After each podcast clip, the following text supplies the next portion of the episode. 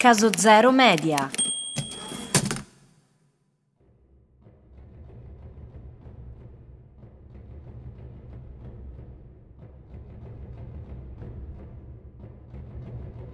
«18 maggio, anno domini 1291. All'alba del venerdì, un tamburo comincia a risuonare fuori dalle mura della città di San Giovanni d'Acri devastata dai massi delle catapulte che per un mese intero hanno divorato legno, pietra e carne. Un martellare orribile scaturito dalla legione infernale ammassata là fuori, in attesa della fine del mondo. Il trionfo della morte ha inizio.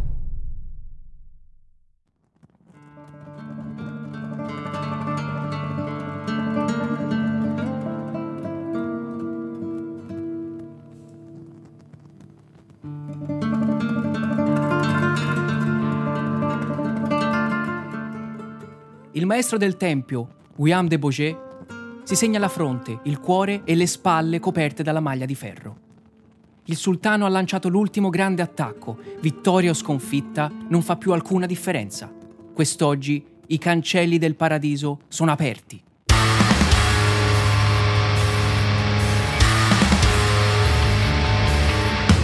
Caso Zero Media presenta Sangue e Metallo, un podcast di Lorenzo Manara.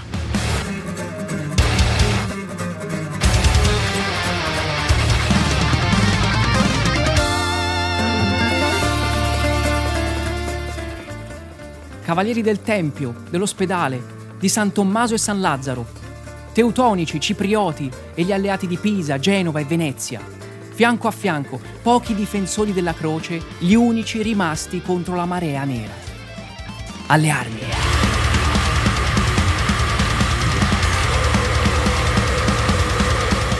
Il maestro Guillaume monta a cavallo, seguito dai suoi dodici cavalieri del Tempio. Gli ultimi sopravvissuti a un mese di logorante assedio e quotidiani assalti a filo di spada ricurva. Dodici, come i discepoli di Cristo, ma con l'armatura indosso, pronti a conquistarsi il sepolcro a furia di spadate. I saraceni sfondano le difese delle mura in rovina oltrepassano la doppia cerchia sgretolata dalle incessanti e letali sassaiole e i due fossati ostruiti da terra, macerie e cadaveri. Ormai niente si frappone tra i mamelucchi d'Egitto e gli abitanti di Acri, la città di San Giovanni, la prima a vivere un assaggio di Apocalisse. Sono entrati. La battaglia infuria per gli stretti vicoli di pietra. I cristiani bloccano il passaggio, serrano gli ingressi delle case torri, le stesse che avevano ospitato i mercanti più ricchi del Mediterraneo, ma che adesso sono soltanto involucri vuoti, frantumati dai mangani d'assedio e anneriti dalle pignatte incendiarie. I mamelucchi conoscono il segreto del fuoco greco, racchiuso nei centinaia di artifici che scagliano a volontà per avvolgere la città con le fiamme alchemiche e quelli che gettavano fuoco greco lo gettavano così frequentemente e così fitto che il fumo era tanto e si vedevano gli altri a malapena. In mezzo al fumo gli arcieri tiravano fittamente i dardi piumati e accadde che per il fuoco che gettavano fu colpito un povero cavaliere inglese, tanto che si incendiò la sua cotta d'armi e non vi fu nessuno a soccorrerlo, così che ebbe bruciato il viso e poi tutto il corpo e bruciava come fosse un calderone di pece. Il maestro Guillaume si dirige verso un ingresso della seconda cerchia, la porta di Sant'Antonio, dove i saraceni hanno sfondato in gran numero.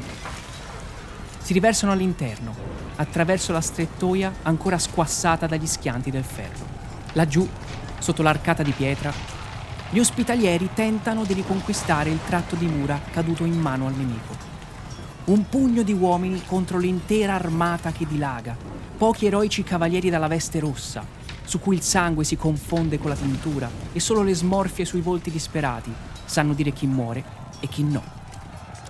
Il maresciallo degli ospitalieri raccoglie i suoi sotto lo stendardo della Croce Bianca. Li riunisce assieme, quei pochi rimasti, per tentare il tutto per tutto. lancia uno sguardo alla città, alle sue spalle, perché sa che sarà l'ultimo, e sprona il destriero. Il maresciallo galoppa in mezzo ai saraceni come una furia, attraversa la porta di Sant'Antonio e finisce oltre l'intero esercito nemico. Con i suoi colpi getta a terra molti infedeli e altri ancora fuggono da lui come pecore in vista del lupo. Ma sono troppi. Si ritrova assalito dagli avversari, soverchiato dalla rabbia indiavolata, esausto, e viene inghiottito. Così questo fedele guerriero, cavaliere di Cristo, abbandona la sua anima al Creatore. Il maestro del Tempio, Guillaume de Bourget, assiste al sacrificio dei gloriosi ospitalieri e del loro maresciallo, ai piedi della porta, sotto la pioggia di colpi infami degli infedeli. E capisce che tale sacrificio sarà vano solo se non avrà seguito alcuno. Se lui e i suoi dodici discepoli non percorreranno le orme dei martiri per salvare gli inutili corpi mortali. Una questione che non lo sfiora neppure per un istante, poiché ha già ricevuto la benedizione alla messa del mattutino. E come lui, anche i dodici suoi non vedono l'ora di farla finita, per rialzarsi l'indomani nella valle delle ossa secche profetizzata da Ezechiele, a crogiolarsi in piena grazia di Dio. Guillaume Sprona il destriero e si lancia alla carica, con la spada sopra la testa e il manto bianco che svolazza, a rinnovare la devota immolazione che i semidei della Roma antica celebravano contro le orde barbariche e selvagge. La storia cambia, ma è sempre la stessa. E proprio come allora, quest'oggi, un cavaliere decide di prendere in mano il proprio destino. I tredici si scagliano, compatti e veloci, un maglio lanciato contro le schiere ammassate sotto l'arcata di pietra. I saraceni spingono l'uno contro l'altro per oltrepassare l'ingresso, forti del loro numero, ma vulnerabili come schiavi senza padrone. E vengono schiacciati. Le spade cristiane scintillano sotto il sole di Terra Santa, spruzzando cerchi di sangue nell'aria. I cavalieri del Tempio penetrano la formazione nemica, oltre la cerchia muraria, e continuano la loro cavalcata, immersi fino alle ginocchia nella marea mamelucca. Mamluk, nella loro lingua infedele, vuol dire schiavo, ma quell'armata non è composta da soli schiavi.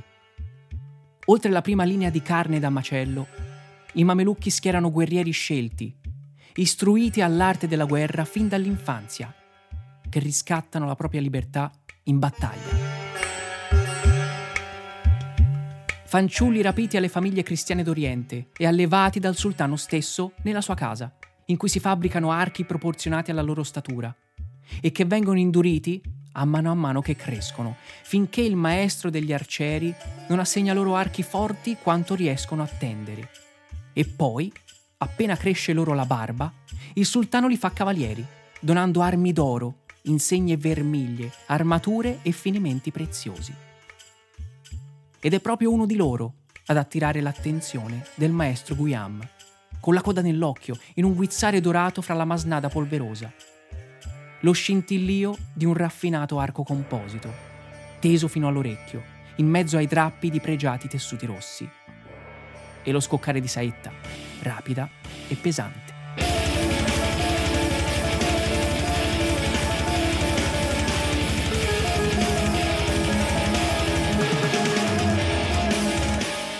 Guillaume sente mancare il respiro. Il braccio ancora alzato a richiamare i suoi in un comandamento che non ricorda neanche più.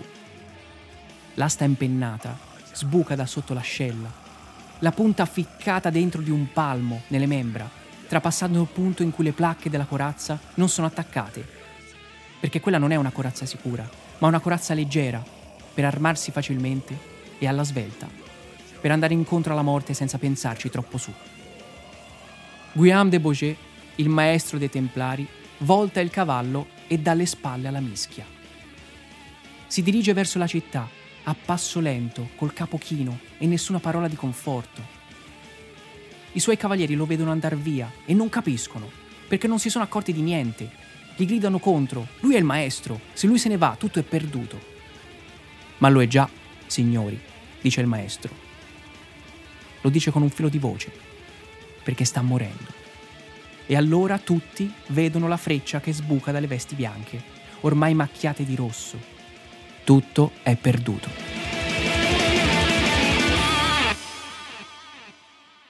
18 maggio, anno domini 1291. L'ultimo baluardo del regno crociato d'oltremare, San Giovanni d'Acri, è invaso da un'armata oceanica. Più di 200.000 mamelucchi del sultanato d'Egitto assaltano la doppia cerchia di poderose mura bianche della città fortezza. Tra la pioggia dei massi scagliati dai mangani, la tempesta di frecce e il fumo delle pignatte infuocate, i cavalieri degli ordini più potenti della cristianità riuniti assieme per l'estrema difesa, cadono.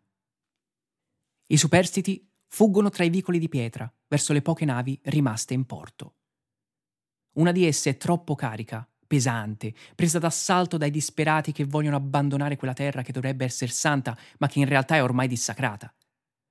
La nave si rovescia su un fianco, tra le grida spezzate di coloro che finiscono a mare, e va giù, a fondo, il terrore uccide quanto il ferro, ma c'è un uomo là in mezzo che non ha paura, un sanguinario ormai abituato a simili urla.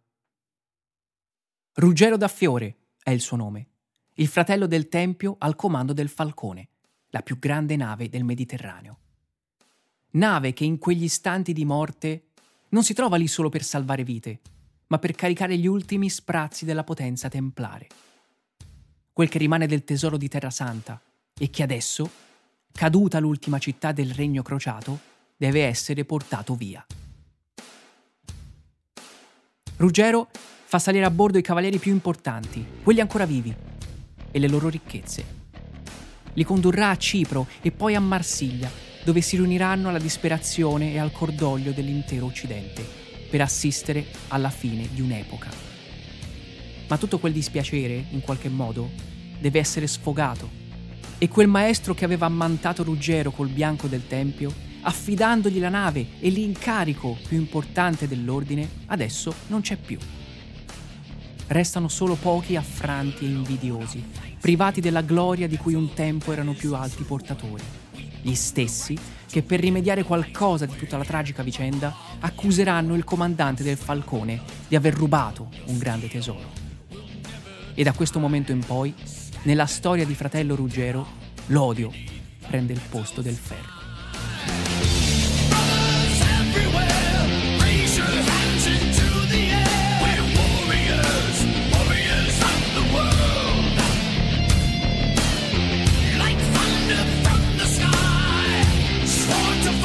Avete appena ascoltato Sangue e Metallo.